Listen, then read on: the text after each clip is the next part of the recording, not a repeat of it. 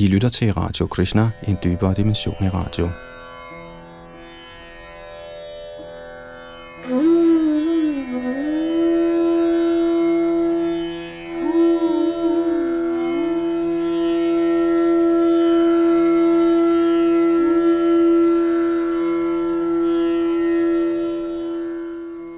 Vi fortsætter vores gennemgang af Srimad Bhagavatam. I dag skal vi afslutte kapitel 72. Vi skal også videre med kapitel 73 og kapitel 74. Her bag mikrofon og teknik sidder Yadunandan Das.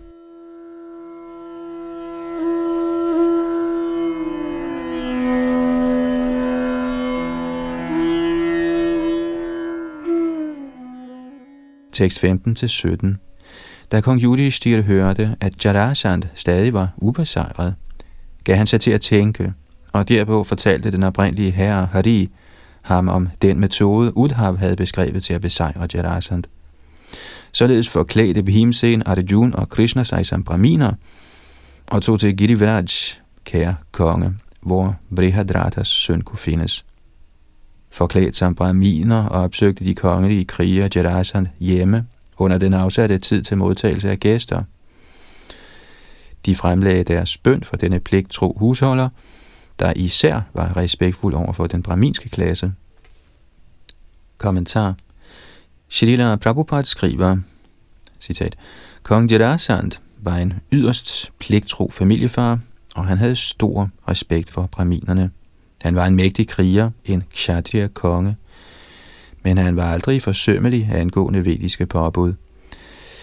Ifølge vediske forskrifter skal braminerne betragtes som åndelige mestre for alle andre kaster. Herren Krishna, Arjuna og Bhimsen var i virkeligheden kshatriya, men de klædte sig som braminer, og på det tidspunkt, hvor kong Jarasan skulle til at give braminerne godgørenhed og tage imod gæster, opsøgte de ham. Citat slut.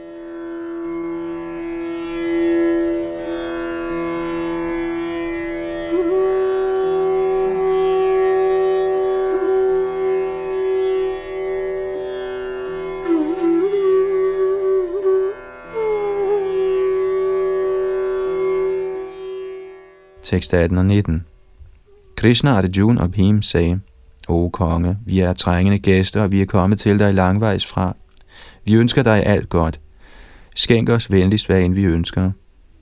Hvad kan de fordragelige ikke bære? Hvad vil de onde ikke gøre? Hvad vil de gavmilde ikke give i godgørenhed? Og hvem vil de, som ser alle ens, betragte som udenforstående?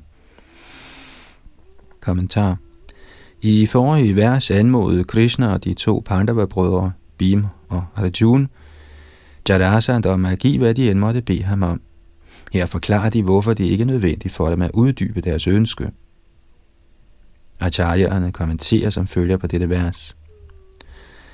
Jarasand tænkte måske, hvad nu hvis de beder mig om min søn, fra hvem adskillelse ville være utålig? Til denne mulige indvending svarer Krishna og Pandavarne. For en tolerant person er intet utåligt. Ligeledes kunne Jadasan indvende, hvad hvis I beder mig om min krop, eller mine dyrebare juveler og andre smykker, der er tiltænkt mine sønner, ikke almindelige tækkere? Til dette svarer de, hvad kan de gavmilde ikke give i godgørenhed? Med andre ord skal alt kunne gives. Jadasan kunne også indvende, at det kunne være hans fjender, han gav godgørenhed.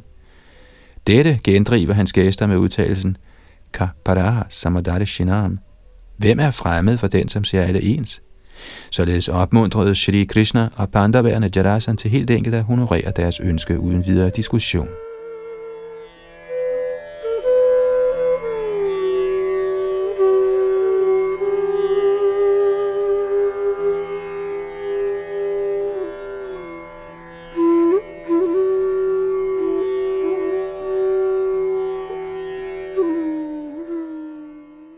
Tekst 20 og 21. Han skal i sandhed dadles og ynkes, som trods evne, med sit midlertidige læme mislykkes med at nå den varige berømmelse, der lovprises af store helgener. Harish Chandra, Randidev, Unchavritti Mudgal, Shibi, Bali, de legendariske jægerne og duen, og mange andre har opnået det varige gennem det ikke varige.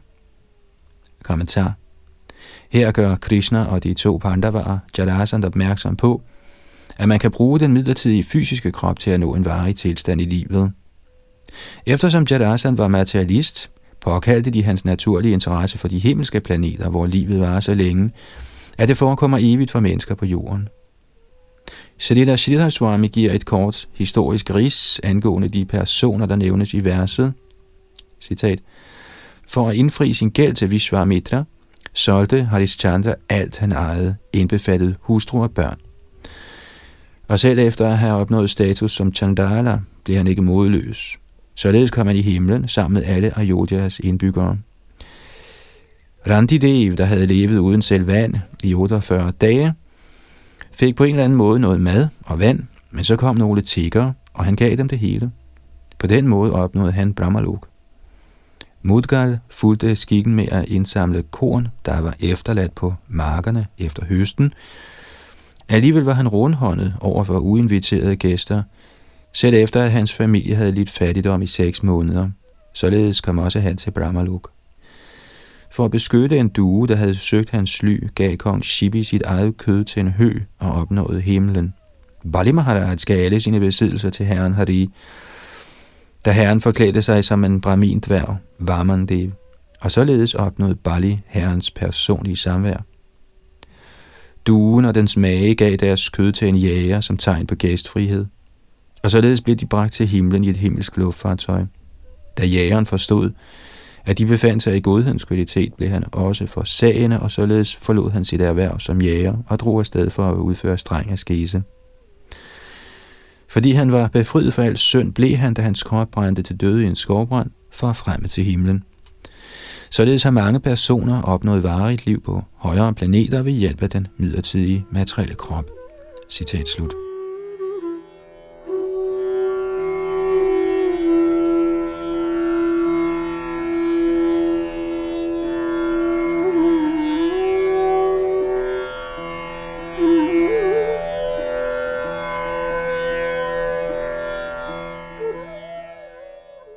Tekst 22.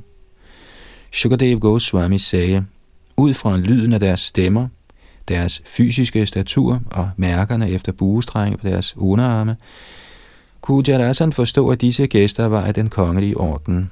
Han begyndte at tænke, at han havde set dem før. Kommentar Acharya'erne gør opmærksom på, at Jadasan havde set Krishna, Bhimsen og Arjuna til Draupadis Svayamvara-ceremoni. Siden de var kommet for at tække i forklædning af brahminer, tænkte Jalasan, at de måtte være kshatriya af lavere klasse, som antydet her med ordet Rajanya Bandhun.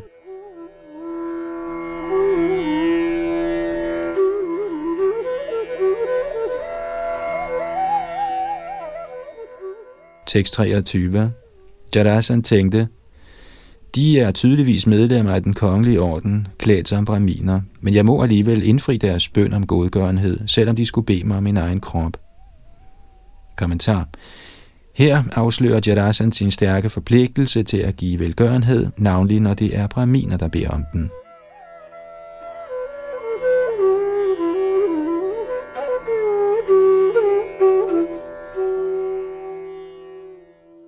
Tekst 24-30 Ja, Bali Maharajas pletfri herlighed og høres verden over. Herren Vishnu, der ønskede at hente Indras rigdomme tilbage fra Bali, viste sig for ham i en brahmins forklædning og fik ham til at falde ned fra sin mægtige stilling. Selvom han var klar over finten, og hans guru forbød ham det, gav Bali, dæmonernes konge, alligevel Vishnu hele jorden som almisse. Til hvad nytte er en ukvalificeret kshatriya, der lever videre, men mislykkes med at opnå varigheder ved at arbejde med sin forgængelige krop til fordel for brahminer. Sukadev Goswami fortsatte, da han således havde besluttet sig tiltalte den gavmilde Jarasand, Krishna, Arjuna og Bhim. O lærte brahminer, vælg hvad I end ønsker. Jeg vil give det til jer, om det så er mit eget hoved. Den højeste herre sagde, O fornemme konge, vi ønsker en tvekamp, hvis du mener, det er passende. Vi er prinser og er kommet for at bede om kamp. Vi har ingen anden bøn til dig. Derhen står Bima, søn af Pritha, og her er hans bror Arjuna. Vid, at jeg er deres fætter på mødrenes side, Krishna, din fjende. Sukadev Goswami fortsatte.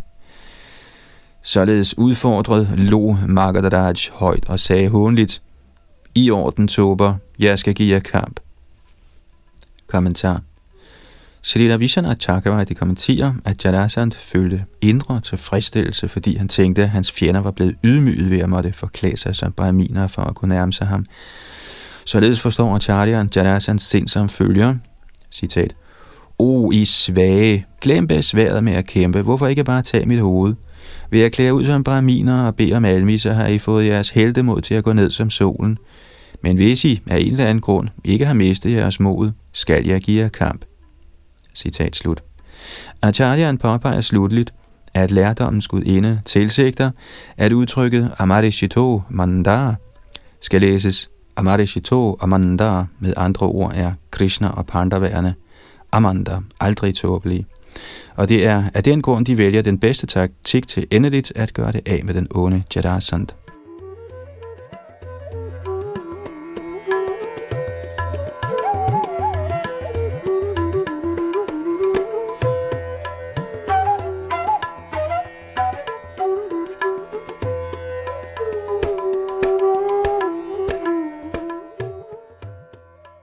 Tekst 31-35.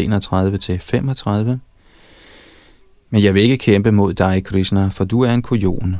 Din styrke forlod dig midt på slagmarken, og du flygtede fra din egen hovedstad, Mathura, for at søge ly i havet.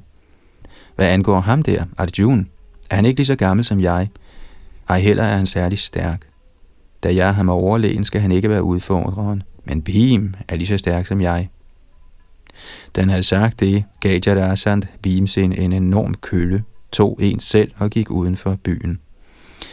De to helte begyndte at slås mod hinanden på de flade kamppladser uden for byen. Gale af kampgejst og raseri slog de hinanden med deres tordenkilde-lignende køler. Som de dygtigt cirklede til højre og til venstre, ligesom dansende skuespillere på en scene, var kampen et pragtfuldt syn. Kommentar Jadasand og Bhim viser her deres dygtighed ud i kunsten at håndtere en kølle. Det kan således forstås, at begge kriger var frygtløse og stabile, selv midt i kampens hede.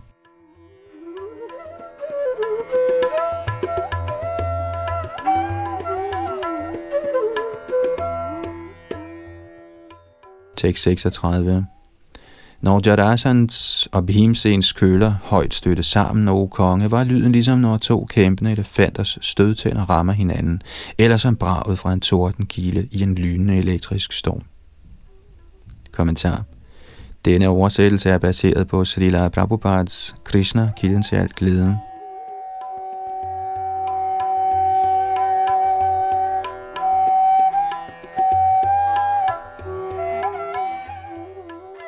Tekst 37-39. De svang deres køller mod hinanden med sådan fart og kraft, at som køllerne ramte deres skuldre, hofter, fødder, hænder, lår og kraveben, blev våbnene knust og brækkede ligesom grene på træer, med hvilke to rasende elefanter voldsomt angriber hinanden. Med deres køller således ødelagt, gav disse store helte blandt mennesker sig til at bryde hinanden med jernhårde næver – som de slog hinanden, lød det som elefanters sammenstød eller som skarpe tordenbrag. Som de således kæmpede noget denne styrkeprøve mellem modstandere af samme træning, styrke og udholdenhed ingen afgørelse, og således blev de ved med at slås, o konge, uden ophør.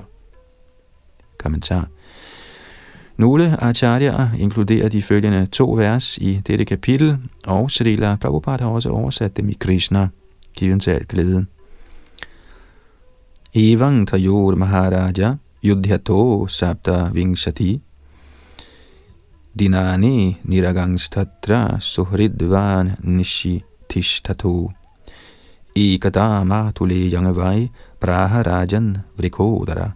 Nashakto Hang Jarasandhang Nirjaitum Yudhimadhava Citat Således, o konge, blev de ved med at kæmpe i 27 dage, når dagens kamp var omme, levede de begge om aftenen som venner i Jarasans palads.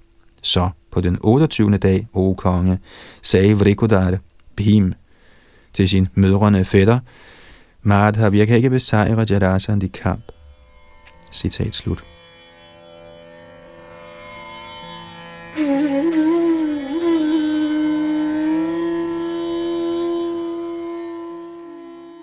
Tekst 40 Herren Krishna kendte hemmeligheden bag Jarasans fødsel og død, og også hvordan dæmonkvinden Jadara havde givet ham livet. Med dette i mente gav Krishna sin særlige kraft til Bhim. Kommentar. Srila Prabhupada skriver, at herren Krishna, citat, kendte mysteriet bag Jarasans fødsel. Jarasan var blevet født i to adskilte dele af to forskellige mødre. Da hans far så, at barnet var ubrugeligt, smed han de to dele ud i skoven, hvor de senere blev fundet af en ondskabsfuld heks ved navn Jadar.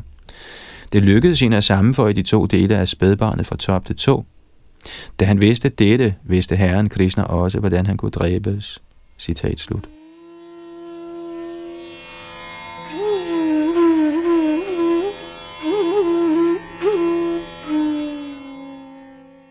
Tekst 41-46 da han således havde besluttet, hvordan fjenden skulle dræbes, gav denne herre med aldrig svækkende syn et tegn til Bhim ved at flække en lille gren på langs. Bhim, den bedste af krigere, forstod tegnet, greb sin modstanders fødder og kastede ham til jorden. Bhim trådte på det ene ben med sin fod, mens han tog Janasans andet ben i hænderne, og ligesom en elefant knækker en gren på et træ, rev Bhim Jadasan de to fra anus og opad. Kongens undersåtter så ham derpå ligge i to adskilte dele, hver med et ben, et lår, en testikel, en hofte, en skulder, en arm, et øje, et øjenbryn et øre, og med en halv ryg og et halvt bryst. Med herren over Magadas død opstod der en voldsom klagesang, mens Arjuna og Krishna lykønskede Bhima med omfavnelser. Guddommens umålige højeste person, alle levende væseners opretholder og velgører, kronede Jarasans søn Sahadev som Magadha-folkets nye hersker. Herren løslod derpå alle de konger, Jarasand havde holdt fangne. Kommentar Srila Prabhupada skriver, citat, Selvom Jarasand nu var dræbt, gjorde hverken Krishna eller de to Pandava brødre krav på tronen. Deres formål med at dræbe Jarasand var at forhindre ham i at skabe forstyrrelser i tilvejebringelsen af verdensfreden. En dæmon skaber altid forstyrrelser, hvorimod en halvgud altid forsøger at opretholde freden i verden. Herren Krishnas mission er at beskytte de retskaffende og dræbe dæmonerne, der forstyrrer en fredfyldt situation. Derfor kaldte Krishna omgående på Jarasans søn, hvis navn var Sahadev, og med behørige ritualer bad han ham tage sin fars plads og fredfyldt regere over landet. Herren Krishna er hele den kosmiske skabelses mester, og han ønsker, at alle lever fredeligt i udførelse af Krishna-bevidsthed. Da han havde indsat Sahadev på tronen, løslod han alle kongerne og prinserne, der var blevet unødvendigt fængslet af Jarasand. Citat slut.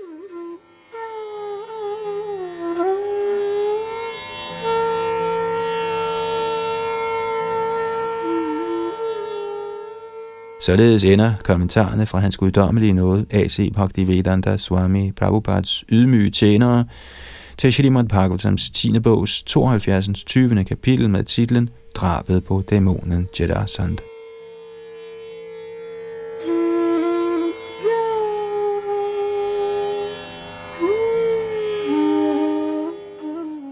Kapitel 73 Herren Krishna velsigner de befriede konger tekst 1-9. Sukadev Goswami sagde, Jarasand havde besejret 20.800 konger i kamp og smidt dem i fængsel. Som disse konger kom ud af Giridroni-fortet, så de beskidte og forhudlede ud. De var udtørret af sult, deres ansigter var udtørret, og de var i høj grad svækket af deres lange indespærring. Kongerne betragtede derpå herren foran dem, Hans lød var mørkeblå som farven af en sky, og han bar gule silkegevanter. Han udmærkede sig ved Shrivata-tegnet på hans bryst, ved sine fire stærke arme, sine øjnes lyserøde anstrøg, der lignede vindingen i en lotus, sit dejlige mundre ansigt, sine funklende, markede øreringe og lotusen, kølen, konkylien og diskusen i hans hænder. En hjelm, et juvelbesat halsbånd, et gyldent bælte til lige med gyldne armbånd og armbind, smykkede hans skikkelse, og om halsen bar han både den strålende, kostbare kaustuberjuvel og en krans af skovblomster. Kongerne lod til at drikke hans skønhed med deres øjne, slikke ham med deres tunger, følte hans duft med deres næsebor, og omfavne ham med deres arme. Med deres tidligere sønder nu udslettede, bøjede kongerne sig for herren Hari og lagde deres hoveder ved hans fødder. Henrykkelsen over at betragte Krishna fordrev trætheden af deres fængsling, og kongerne stod med foldede hænder og lovpriste denne sansernes øverste mester. Kongerne sagde, er bødighed til dig, o hersker over de styrende halvguder, o ødelægger af dine trohengivnes kvaler. Siden vi har overgivet os til dig, o uudtømmelige Krishna, frels os venligst fra dette frygtelige materielle liv, der har gjort os så fortvivlede. O mester, Madhusudan, vi bebrejder ikke Magadas konge, eftersom det i virkeligheden er ved din barmhjertighed, at regenter falder fra deres kongelige stilling. O almægtige herre. Kommentar. Det er af betydning, at kongerne, da de så Krishna således blev renset for deres synd, ikke er noget værsligt had eller nogen bitterhed mod Jarasand, der havde sat dem i fængsel. Vi ganske enkelt at se Herren Krishna blev kongerne bragt til niveauet af Krishna-bevidsthed og talte disse vers, der udviser dyb åndelig indsigt.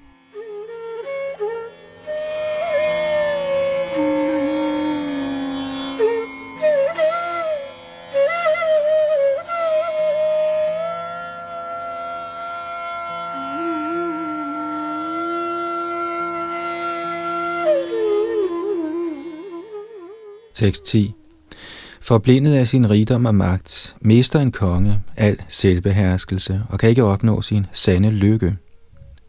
Således forvirret af din illusionskraft, tænker han, at hans midlertidige værdier er permanente. Kommentar Ordet unadha peger på, at den, som er beruset af falsk hovmod, overskrider grænsen for god opførsel. Det er meningen, at menneskelivet skal reguleres af dharma, åndelige principper til gradvise fremskridt hen imod fuldendt Krishna-bevidsthed. Blind af velstand og magt tøver et tåbeligt menneske imidlertid ikke med at handle lunefuldt imod naturens og Guds love. Desværre er dette nu situationen i de velstående vestlige lande.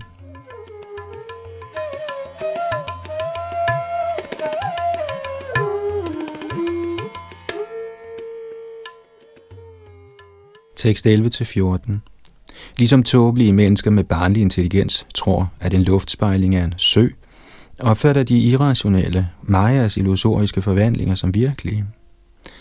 Tidligere, da vi var forblændet af rigdommens beruselse, ville vi erobre denne jord, og således bekæmpede vi hinanden for at vinde sejr og plagede nådesløst vores egne undersåtter. Hovmodigt ignorerede vi dig, o Herre, der stod foran os som døden. Men nu, o Krishna, har din mægtige skikkelse kaldet tiden, der bevæger sig gådefuldt og uimodståeligt, berøvet os vores rigdomme. Nu da du nåede og knust vores stolthed, beder vi kun om evnen til at huske dine lotusfødder. Aldrig mere vil vi hige efter et fatamorgana-lignende kongerige. Et kongerige, der slavisk må tjenes af dette dødelige læge, der kun er en kilde til sygdom og elendighed, og som forfalder med hvert øjeblik. Ej heller, o almægtige herre, vil vi længes efter at nyde det himmelske resultat af fromt arbejde i det næste liv, da løftet om sådanne belønninger ganske enkelt er et tomt lokkemiddel for ørerne. Kommentar. Man må arbejde yderst hårdt for at opretholde et kongerige eller politisk suverænitet. Og dog er kroppen, der arbejder så møjsomt for at vedligeholde politisk magt, selv dømt til undergang – for hvert øjeblik kommer det fysiske læme tættere på døden, og undervejs er kroppen underlagt mange smertefulde sygdomme. Hele anlægget med værslig magt er således et tidsspilde for den rene sjæl, der har brug for at genopvække sin slumrende Krishna-bevidsthed. De vediske skrifter og andre religiøse tekster indeholder mange løfter om velstand og himmelsk nydelse i det hinsides for den, som handler frem i dette liv. Sådanne løfter er behagelige for ørerne, men de er ikke mere end det. Materiel nydelse, hvad enten det er i himlen eller helvedet, er en art selvbedrag for den rene sjæl. Gennem Herren Krishnas personlige samvær har de heldige konger nu erkendt den højere åndelige virkelighed hinsides den materielle skabelses blændværk.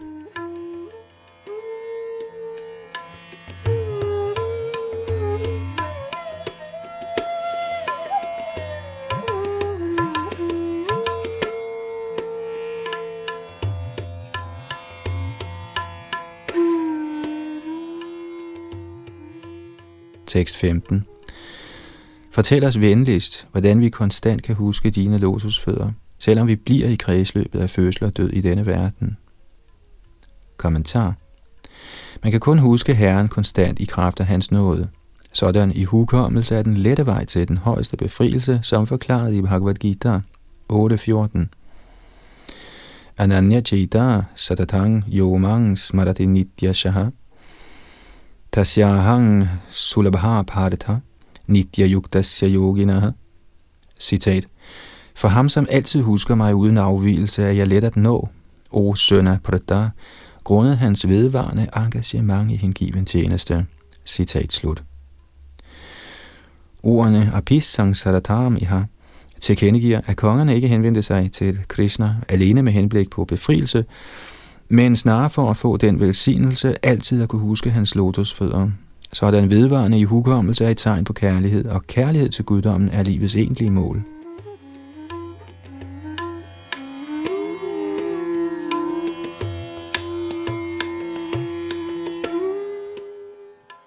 Tekst 16-20 Igen og igen viser vi vores erbødighed for Herren Krishna, Hari, søn af Vasudeva. Denne højeste sjæl, Govinda, overvinder lidelsen for alle, der overgiver sig til ham. Sukadev Goswami sagde, Kongerne, der nu var fri fra deres lænker, priste således den højeste herre. Så, kære Pariksit, talte denne barmhjertige skænker af ly til dem med mild stemme. Guddommens højeste person sagde, Fra nu af, kære konger, vil I nære urokkelig hengivenhed for mig, det højeste selv og herren over alt, der er til. Jeg forsikrer jer, at dette vil ske nøjagtigt, som I ønsker. Heldigvis er I nået til den rigtige konklusion, kære konger, og det, jeg har sagt, er sandt. Jeg kan se, at menneskenes mangel på selvbeherskelse, der affødes af rigdommens og magtens beruselse, kun fører til galskab. Hej hej, Nahus, Vener, Ravana, Nadak og mange andre herskere over halvguder, mennesker og dæmoner faldt fra deres ophøjede stillinger, fordi de var forgabt i fysisk rigdom. Kommentar. Shridhar Swami beskriver, at fordi Hai Hai stjal den ønskeko, der tilhørte herren Parashurams far, Jamadagni, dræbte Parashuram ham og hans uforskammede sønner. Når hus blev opblæst, da han midlertidigt beklædte stillingen som Indra, da hus ud af hovmod befalede, at nogle braminer skulle transportere ham i bærestol til et ulovligt møde med Indras kyske hustru Sachi, sørgede braminerne for, at han faldt ned fra sin stilling og blev til en olding. Kong Vena var ligeledes gal, og da han fornærmede braminerne, dræbte de ham med høje besværgelser af stavelsen hum. Ravan var en berømt hersker over Rakshaserne, men ud af begær kidnappede han mor Sita, og således blev han dræbt af hendes ægtemand Ramchandra. Narak var hersker over Daiterne, og han vågede at stjæle mor Aditis øreringe, og for den forseelse blev også han dræbt. Historien igennem er mægtige ledere således faldet fra deres stillinger, fordi de blev beruset af deres såkaldte velstand.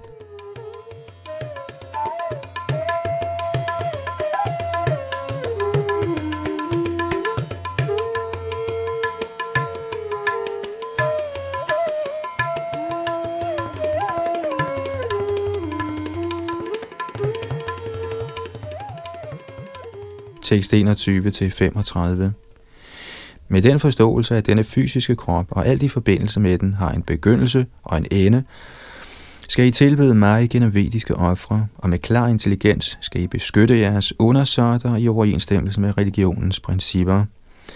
Mens I lever jeres liv og afler generationer af afkommer, møder lykke og kval, fødsel og død, skal I altid holde jeres sind fastnet på mig.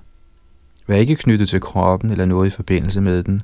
Altid tilfreds i selvet, skal I standhaftigt holde jeres løfter, mens I til fulde koncentrerer jeres sind på mig. Således vil I til sidst nå mig, den højeste absolute sandhed. Sukadev Goswami sagde, da han således havde instrueret kongerne, sørgede Krishna, alle verdens højeste mester, for, at mandlige og kvindelige tjenere vaskede og soignerede dem. O Bharats efterkommer. Herren bad derpå kong Sahadev om at ære det med gaver i form af tøj, smykker, kranse og sandeltræspasta, alt sammen passende for kongeligheder. Da de var blevet behørigt badet og pyntet, sørgede Krishna for, at de fik udsøgt mad at spise. Han tilbød dem også forskellige ting, der sømmede sig for kongers nydelse, såsom betelnød. Æret af herren Mukunda og befriet for trængsler, strålede kongerne pragtfuldt med deres glitrende øreringe, ligesom månen og andre himmellegemer stråler klart på himlen, når regntiden er slut. Så fik herren ordnet, at kongerne blev anbragt på stridsvogne, trukket af fine heste og smykket med juveler og guld. Og med elskværdige ord sendte han dem afsted til hver deres kongeriger. Således befriet for alle vanskeligheder af Krishna, den største af personligheder, drog kongerne afsted, og på vejen tænkte de kun på ham, universets herre, og på hans vidunderlige dåd. Kongerne fortalte deres ministre og andre venner, hvad guddommens person havde gjort, og derefter udførte de omhyggeligt de ordre, han havde givet dem. Herren Keshav, der havde arrangeret, at Bhimsen kunne dræbe Jarasand, accepterede tilbedelse fra Sahadev, og tog så afsted sammen med Pritars to sønner. Da de ankom til Indraprastha, blæste de sejrige helte i deres konkylie og gav glæde til deres kære venner og smerte til deres fjender. Indraprasthas borgere var henrygt over den lyd, for de forstod, at kongen over markedet nu var dræbt. Kong Yudhishthir følte, at hans ønsker nu var opfyldt. Bhim, Arjuna og Janardan viste kongen deres respekt og fortalte ham alt, de havde gjort. Da han hørte deres fortælling om den store gunst, herren Keshav nådest havde vist ham, græd kong Dharmaraj glædestårer. Han følte sådan kærlighed, at han intet kunne sige –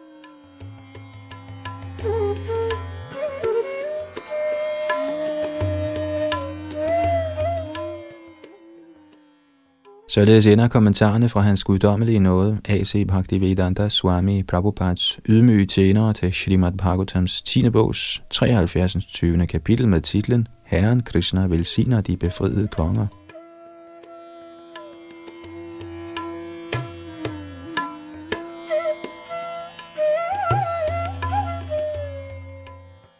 Kapitel 74 Shishupals udfrielse ved Rajasuya-offret Tekst 1 og 2 Sukadev Goswami sagde, efter således at have hørt om drabet på Jarasand og også om almægtige Krishnas vidunderlige kraft, tiltalte kong Yudhishthir med stor glæde herren som følger. Shri Yudhishthir sagde, alle de tre verdeners fornemme åndelige mestre, til med indbyggerne og herskerne på de forskellige planeter, bærer på deres hoveder din befaling, der sjældent opnås. Kommentar Srila Prabhupada gengiver Maharaj Yudhishthir's udtalelse som følger. Citat. Kære Krishna, o evige skikkelse af lyksalighed og kundskab, alle denne materielle verdens ophøjede ledere, herunder Brahma, Shiva og Kong Indra, venter altid ivrigt på dine ordre, og når de er så heldige at få sådanne ordre, tager de dem med det samme til sig og holder dem i deres hjerter. Citat slut.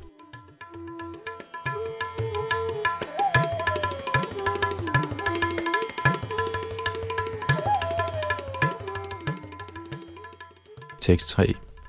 Det, at du, den lotusøjede højeste herre, tager ordre fra elendige tober, der våger at præsentere sig som herskere, er kun din leg, o du alt gennemtrængende. Kommentar. Shalila Prabhupada skriver, citat, Yudhishthir sagde, O Krishna, du er ubegrænset, og selvom vi under tiden tænker på os selv som mægtige konger og herskere over verden, og bliver oplæst over vores ubetydelige stillinger, er vi meget fattige i hjertet. Faktisk er vi egnet til at blive straffet af dig.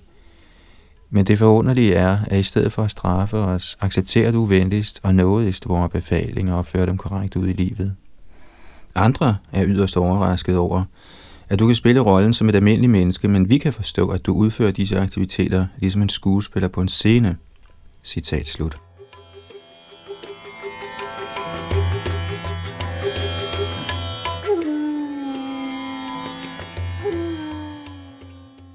Tekst 4. Men selvfølgelig bliver kraften i den absolute sandhed, den højeste sjæl, den oprindelige ene uden lige, aldrig forøget eller formindsket ved hans aktiviteter, lige så lidt som solens kraft bliver det ved dens bevægelser. Kommentar. Srila Prabhupada skriver i Krishna, kilden til alt glæde, citat, Kong Yudhishthir sagde, din virkelige position er nøjagtig ligesom solens, der altid har den samme temperatur, både når den står op og går ned. Selvom vi oplever forskellen i temperatur mellem solopgang og solnedgang, er solens temperatur altid den samme. Du er altid transcendentalt ligevægtig, og således bliver du hverken opstemt eller forstyrret over nogen tilstande i materielle anlægner. Du er den højeste Brahman, guddoms person, og for dig er der ingen relativitet.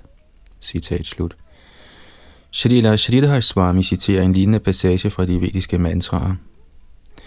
Nakarmana Vardate Kaniyan Satapata Brahmana 14, 7, 2, 28 Taitiriya Brahmana 3, 12, 9, 7 og Brihadaranyaka Upanishad 4, 4, 23 Citat Han bliver ikke forøget gennem sine aktiviteter, ej heller bliver han mindre. Citat slut. Som forklaret her er kong Yudhishthir af herren en uden lige. Der er intet andet væsen i hans suveræne kategori, og således er det kun ved hans ubegrundede noget, at han indvilliger i at tage imod befalinger fra sine rene hengivne, såsom Maharaj Yudhishthir. Der er så afgjort intet tab af status for guddommens højeste person, når han således skænker sin ubegrundede noget til sine tro hengivne.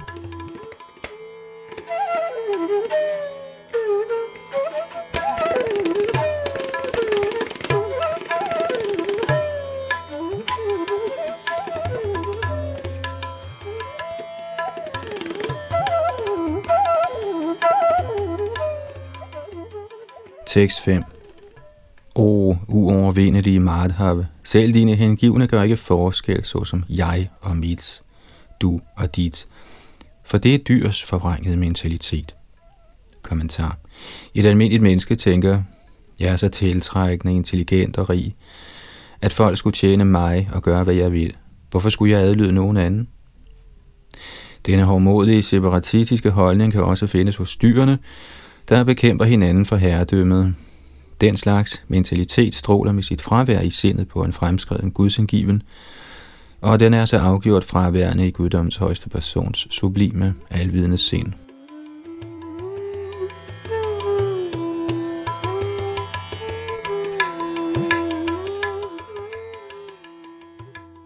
Tekst 6 Sukadev Goswami sagde, da han havde sagt det, afventede kong Yudhishthira det korrekte tidspunkt til offret.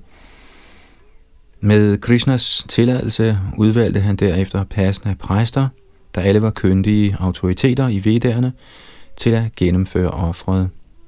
Kommentar den store Bhagavatam-kommentator Shridhar Swami forklarer, at det korrekte tidspunkt til offret, der nævnes her, var foråret.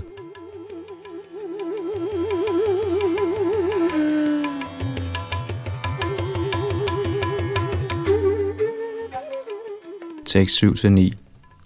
Han valgte Krishna Dvajpayana, Bharadvaj, Sumantu, Gotama og Asita, til lige med Vashishta, Chavan, Kanava, Maitreya, Kavash og Trita.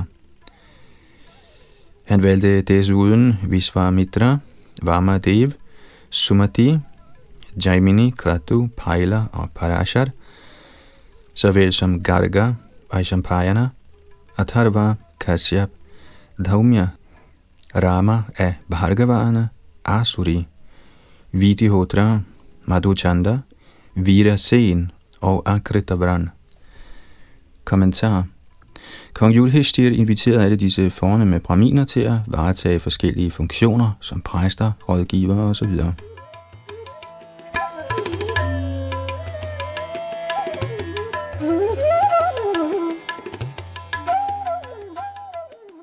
tekst 10-15.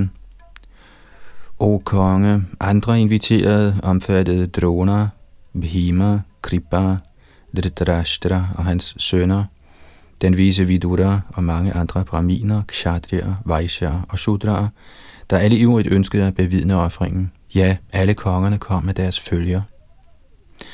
Brahminpræsterne pløjede derpå offringsmarken med gyldne plovskær og indvidede kong Yudhishthir i offret, ifølge de traditioner, standardautoriteterne havde fastsat. Redskaberne til offret var lavet af guld, ligesom i oldtidens Raja Suya, udført af herren Varuna. Indra, Brahma, Shiva og mange andre herskere over planeter. Siddhar og Gandharva med deres følger. Vidyadhara, store slanger, vismænd, yakshar, rakshasa, himmelske fugle, kinnaraer, charanar og jordiske konger. Alle var inviteret, og så sandelig kom de fra alle retninger til kong Yudhishthires, Pandus søns, Rajasuya offer. De var ikke det mindste overrasket over at se offerets rigdomme, siden det var ganske passende for herren Krishnas indgivende. Kommentar Maharaj Yudhishthir var universelt berømt som en stor hengiven af herren Krishna, og således var intet umuligt for ham.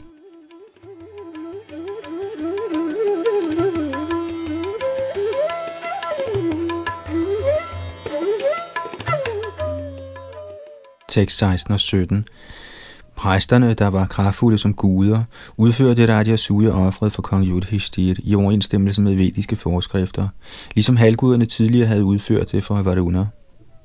På dagen, hvor somasaften skulle udtrækkes, tilbad kong Yudhishthir på korrekt og omhyggelig vis præsterne og forsamlingens mest ophøjede personer. Kommentar Shrita Prabhupada skriver i Krishna Kirantal Glæde, citat, når et offer finder sted ifølge det vediske system, plejer offerets deltagere at tilbydes saften fra somaplanten. Saften fra denne somaplante er et slags livgivende elixir. Den dag somersaften skulle udtrækkes, modtog kong Yudhishthira meget respektfuldt de særlige præster, der var hyret til at udpege eventuelle fejl begået i offringsformaliteter. Tanken er, at de vediske mantraer må udtales korrekt og skal synges med den rette accent. Hvis de præster, der varetager denne funktion, begår en fejl, korrigerer kontrolløren eller den opsynshavende præst med det samme proceduren, og således bliver de ritualistiske handlinger korrekt udført. Med mindre det bliver perfekt gennemført, kan et offer ikke yde det ønskede resultat. I denne koldistidsalder findes der ingen sådan lært bramin eller præst. Derfor er alle sådanne ofre forbudt. Det eneste offer, der anbefales i Shastra, er sangene Hare Krishna mantra. Citat slut.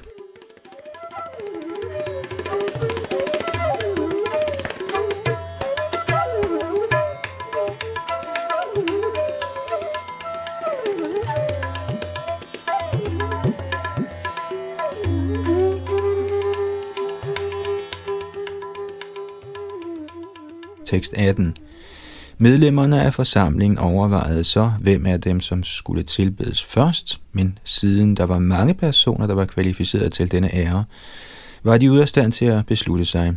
Til sidst talte Sahadev åbent. Kommentar. Srila Prabhupada skriver, citat, en anden vigtig procedure er, at den mest ophøjede person i forsamlingen ved en sådan offringsceremoni skal tilbedes først. Denne bestemte ceremoni kaldes Agra Puja, Agra betyder først, og puja betyder tilbedelse. Denne Agra Puja kan sammenlignes med udvælgelsen af en præsident. I forsamlingen ved denne offring var alle medlemmer meget fornemme. Nogle foreslog en som perfekt kandidat til at modtage Agra Puja, og nogle foreslog en anden. Citat slut. Som den store Acharya Jivgo Goswami påpeger, står der i tekst 15 i dette kapitel, at medlemmerne af forsamlingen ikke var overrasket over offringsceremoniens overdådige rigdomme, da de vidste, at kong Yudhishthira var en af Krishnas indgivende. Alligevel står der i tekst 18, at forsamlingen var ude af stand til at vælge den mest værdige kandidat til den første tilbedelse. Dette tyder på, at mange af de tilstedeværende braminer ikke var helt realiserede transcendentalister, men snarere konventionelle braminer, der ikke var helt klar over den vediske visdoms højeste konklusion.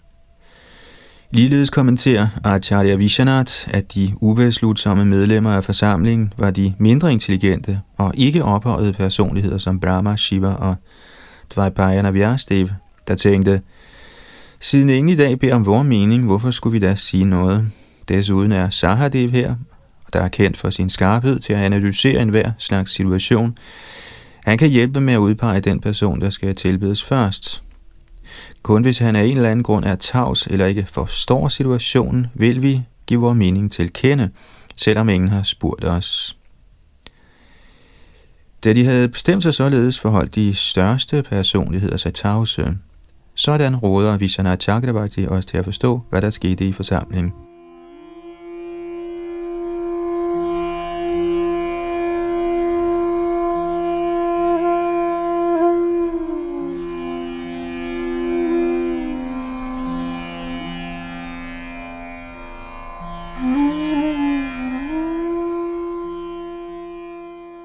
Tekst 19-24. Sahadev sagde, Selvfølgelig er det Achyuta, guddommens højeste person og leder over Yadavarne, der fortjener den højeste stilling. I sandhed udgør han selv alle halvguderne, der tilbedes sit offer, til lige med sådanne aspekter af tilbedelsen som det hellige sted, tidspunktet og udstyret. Hele universet har sin basis i ham, ligesom de store offringsceremonier med deres hellige bål, gaver og mantraer.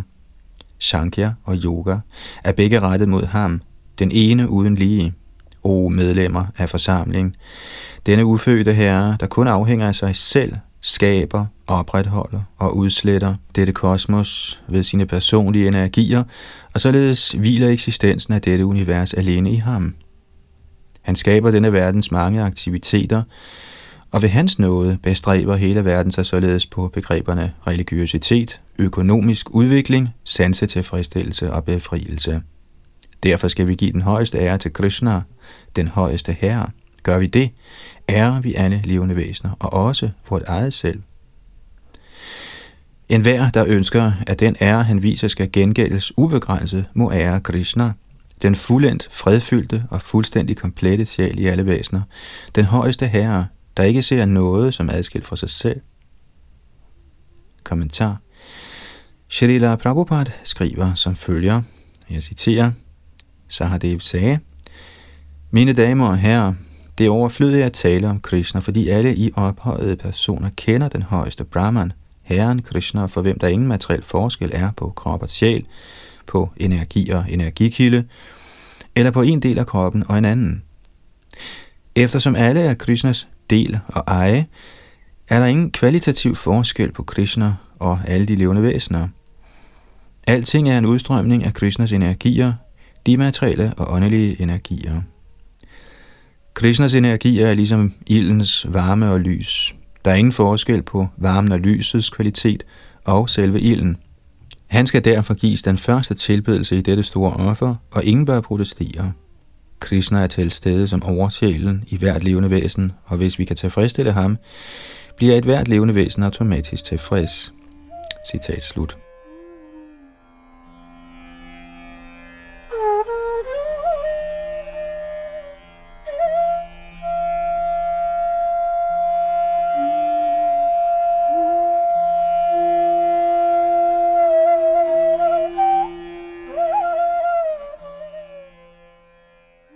Tekst 25-30. Sukadev Goswami fortsatte. Da Sahadev, der forstod Krishnas kræfter, havde sagt det, tag han. Og da alle de tilstedeværende helgenagtige personer havde hørt hans ord, lykkeønskede de ham at udbryde strålende, strålende. Kongen var henrygt over at høre denne erklæring fra braminerne, gennem hvilken han forstod stemningen i hele forsamlingen. Overvældet af kærlighed, tilbad han til fulde Herren Krishna sansernes mester. Efter at have badet Krishnas fødder, stænkede Maharaj Yudhishthir lykkeligt vandet på sit eget hoved, og derefter til lige på sin kone, sine brødre og andre familiemedlemmer og ministre. Det vand renser hele verden, som han ærede herren med gaver, bestående af gule silkeklæder og værdifulde juvelbesatte smykker, forhindrede kongens tårerfyldte øjne ham i at se direkte på herren. Da de så herren Krishna således æret, foldede næsten alle tilstedeværende erbød i deres hænder og udbrød. Erbødighed til dig, al sejr til dig, og bøjede sig derpå ned for ham. Blomster regnede ned fra oven. Damagoshas intolerante søn blev rasende over at høre forherligelsen af Krishnas transcendentale kvaliteter. Han rejste sig fra sin sideplads, og henvendt til hele forsamlingen og med ar i fakta talte han frygtløst følgende hårde ord imod den højeste herre. Kommentar Shalila Prabhupada skriver, citat, Til det møde var kong Shishupal også til stede. Han var en svoren fjende af Krishna af mange grunde, navnlig den, at Krishna havde stjålet Rukmini fra bryllupsceremonien, og derfor kunne han ikke tåle sådan ære over for Krishna og forherligelse af hans kvaliteter så i stedet for at glædes over Herrens herligheder, blev han meget vred. Citat slut. Srila Vishana Chakravarti de nævner, at grunden til, at Shishupal ikke protesterede, da Sahadev foreslog Krishna til Agra Pujaen, er, at Shishupal ville ødelægge kong Yudhishthir's offer. Hvis Shishupals protest mod, at Krishna blev givet den første tilbedelse, var kommet tidligere, og en anden var blevet valgt, ville offringen have fortsat på normal vis. Derfor tillod Shishupal, at Krishna blev valgt, ventede indtil tilbedelsen var overstået og talte så i håb om at demonstrere, at offret nu var spoleret. Således ville han til indegøre Maharaj Yudhishthir's anstrengelser. I denne forbindelse citerer Acharya en følgende smriti henvisning. Apuja yatra pujante pujanam cha vyatikramaha. Citat. På det sted, hvor de, som ikke bør tilbedes, bliver tilbedt, fornærmes de, som faktisk er tilbedelse værdige. Citat slut. Der er også følgende udtalelse. Pratibadhnati hi shreya puja puja vyatikramaha. Citat. Mangelfuld forståelse af, hvem der er tilbedelse værdig, og hvem der ikke er, vil hæmme ens fremskridt i livet. Citat slut.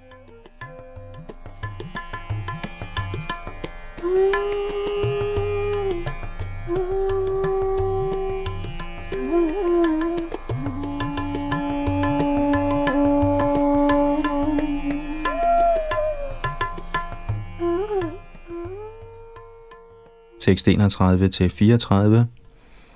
Shishupal sagde, Vedernes udtalelse om, at tiden er alles uundgåelige hersker, har så sandelig vist sig sand, siden de vise ældres intelligens nu er blevet vildledt af ordene fra blot en dreng.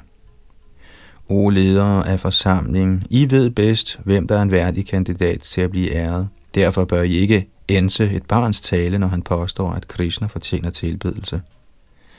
Hvordan kan I forbigå de mest ophøjede medlemmer af denne forsamling? De øverste vismænd, der er videt til den absolute sandhed, der er begavet med kræfter fra selvtugt, guddommelig indsigt og nøje efterlevelse af strenge løfter, som er helliggjort af kundskab og bliver tilbedt af selv universets herskere. På hvilken måde fortjener denne kohørte dreng, der er sin families skændsel, jeres tilbedelse? Mere end en krave fortjener at æde den hellige Purodasha riskage. Kommentar. Den store kommentator Sridhar Swami har analyseret Shishupals ord som følger. Udtrykket Gopal betyder ikke kun kohørte, men også beskytter af vedderne og jorden. Ligeledes har kulapangserne en dobbelt betydning. Shishupal mente det som sin families skændsel, som er dets betydning, når det deles som oven. Men ordet kan også analyseres som Kulapam angserne – hvilket giver en ganske anden mening. Kulapam indikerer dem, der taler uhederligt vrøvl stik imod vedderne, og angsana, der er udledt fra udsangsordet anxiety, betyder ødelægger. Med andre ord priste han Krishna som han, som overvinder alle vildledte og betydningsløse spekulationer omkring sandhedens natur. Ligeledes ville Shishupal sammenligne Krishna med en krave, med ordene yata kaka, men disse ord kan også stilles som yata akaka. Ifølge Shrila Sridhar Swami er ordet kaka i så fald en kombination af ka og aka, der henviser til materiel lykke og sorg. Således er Krishna akaka i den forstand, at han er hinsides alt materiel sorg og lykke, fordi han er på den rene transcendentale platform. Slutteligt havde Shishupal ret i, at Krishna ikke blot fortjener Purudasha riskagen, der tilbydes de lavere halvguder som erstatning for den himmelske drik Soma. Faktisk fortjener Krishna at få alt, vi besidder, siden han er den endelige besidder af alt herunder os selv. Således skulle vi give Krishna vort liv og sjæl, ikke blot en ritualistisk gave af riskager.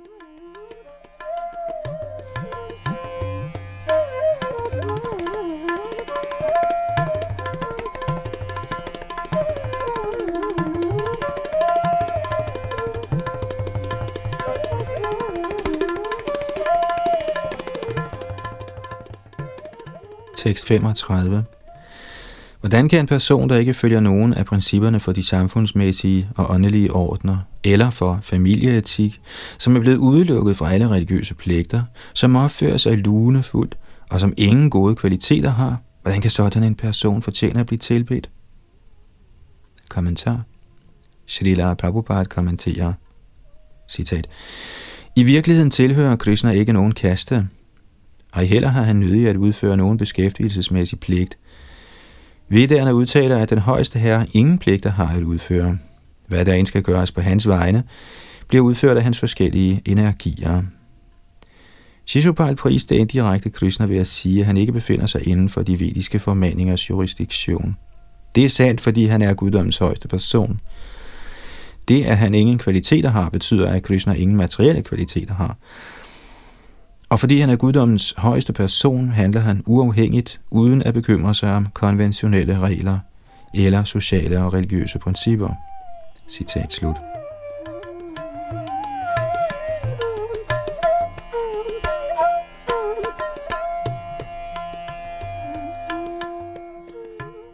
Tekst 36 Yajati forbandede disse Yadavas dynasti, og lige siden har de været frosset ud af redelige mænd og været forfaldet til spiritus. Hvordan kan Krishna derfor tjene at blive tilbedt? Kommentar Shrita Vishana Chakravarti giver den indre betydning af Shishupals ord for at vise, hvordan han blev ved med utilsigtet at forherlige Krishna og hans Yadu-dynasti. Citat Selvom Yaduerne var blevet forbandet af Yayati, var de blevet fritaget, Bahishkratam, fra denne forbandelse af store helgener, og følgelig er de blevet hævet til en stilling af kongelig suverænitet af personer som Kartavirya. Således er de blevet fordybet i Parna, at beskytte jorden. Med alt dette i mente, hvordan fortjener Krishna, Yaduernes leder, værdiløs, har tilbedelse. Snarere fortjener han overdådig tilbedelse. Citat slut.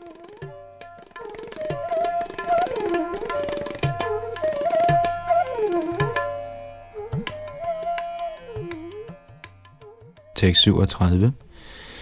Disse Yadavarer har forladt de hellige områder, der beboes af ophøjet vismænd og har i stedet søgt ly i et fort i havet. Et sted, hvor ingen braminske principper bliver overholdt. Der plager de deres undersåtter, ligesom 20. Kommentar. Ordene Brahmarshi Sevitan Deshan, eller hellige områder beboet af ophøjet vismænd, hentyder til Mathura-distriktet. Srila Prabhupada skriver, citat, Shishupal blev afsindig, fordi Krishna blev valgt som den højeste, først tilbedte person til det møde, og han talte så uansvarligt, at det lå til, at alt godt held havde forladt ham. Citat slut.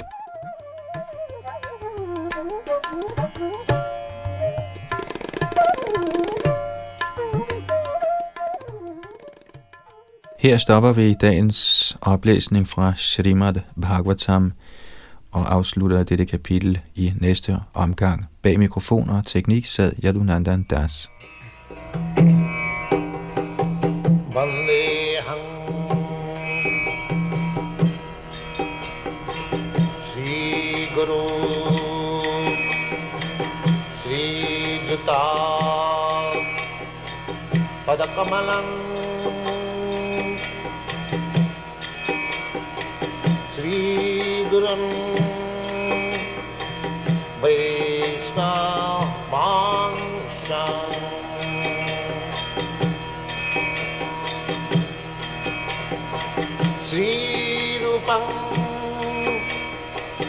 चाप्रजातम्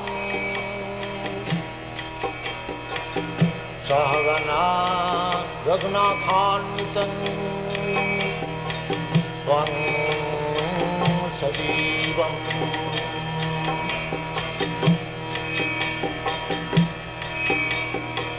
शाक्तैतम् सावधूतम्।